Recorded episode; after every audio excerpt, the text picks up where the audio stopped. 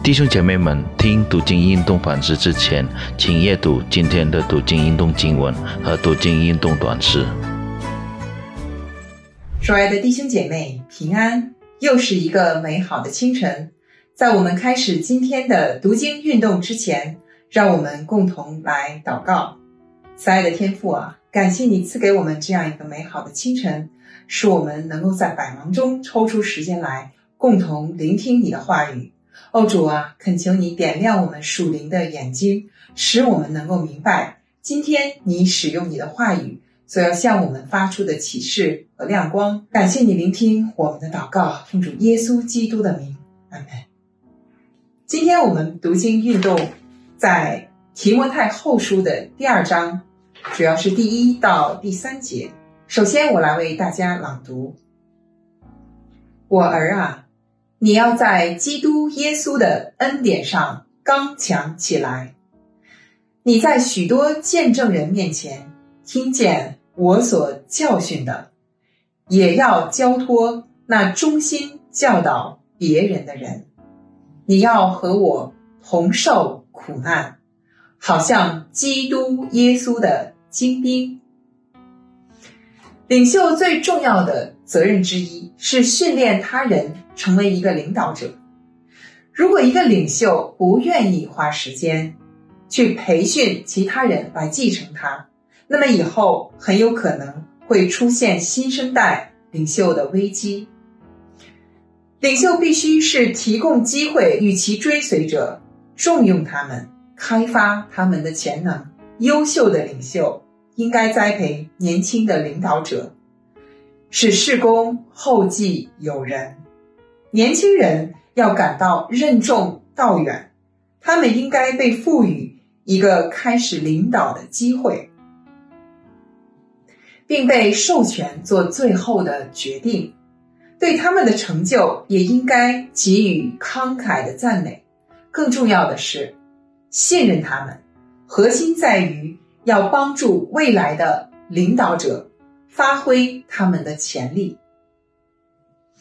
主耶稣将他三年事工的大部分时间用于装备他的门徒们。有一点需要注意的是，在培训未来领袖的过程中，错误是一个无可避免的代价。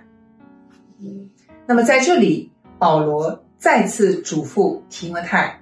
要勇敢坚定的去传道，嘱咐提摩太要靠着圣灵的能力刚强起来。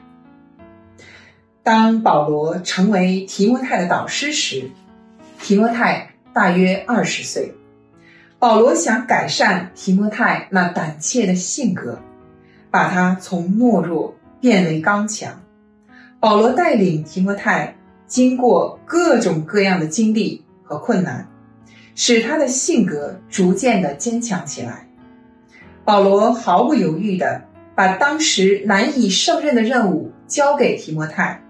毕竟，如果不是通过被迫尝试不可能的事情，一个年轻人怎能发展出他的才能和信心呢？在陪伴保罗的旅程中，提摩太有机会与杰出的人物接触。他们的性格也点燃了他心中的雄心。通过他的督导者提摩太，学会了如何面对和战胜他生命中的危机。保罗还赋予提摩太在帖塞罗尼迦建立教会的重大责任。保罗详细的标准、高度的期望和苛刻的要求，反而。激发了提摩太最好的一面，摆脱了他平庸的生活。主爱的弟兄姐妹，在你的生活中还有服饰上，当你遇到难以战胜的困难和问题的时候，你是去消极的看现实、看环境、看问题，还是靠着祷告、靠着圣灵不断的刚强起来？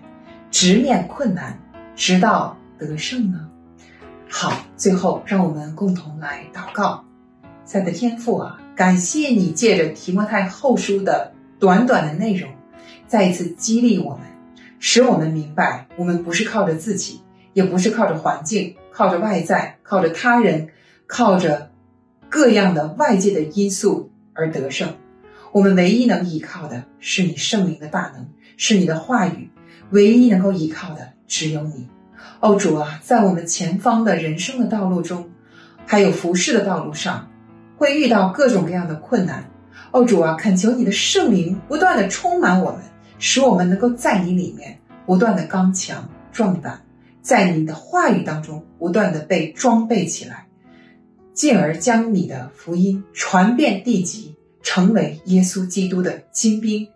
以上的祷告是奉靠主耶稣基督得胜的名。阿门。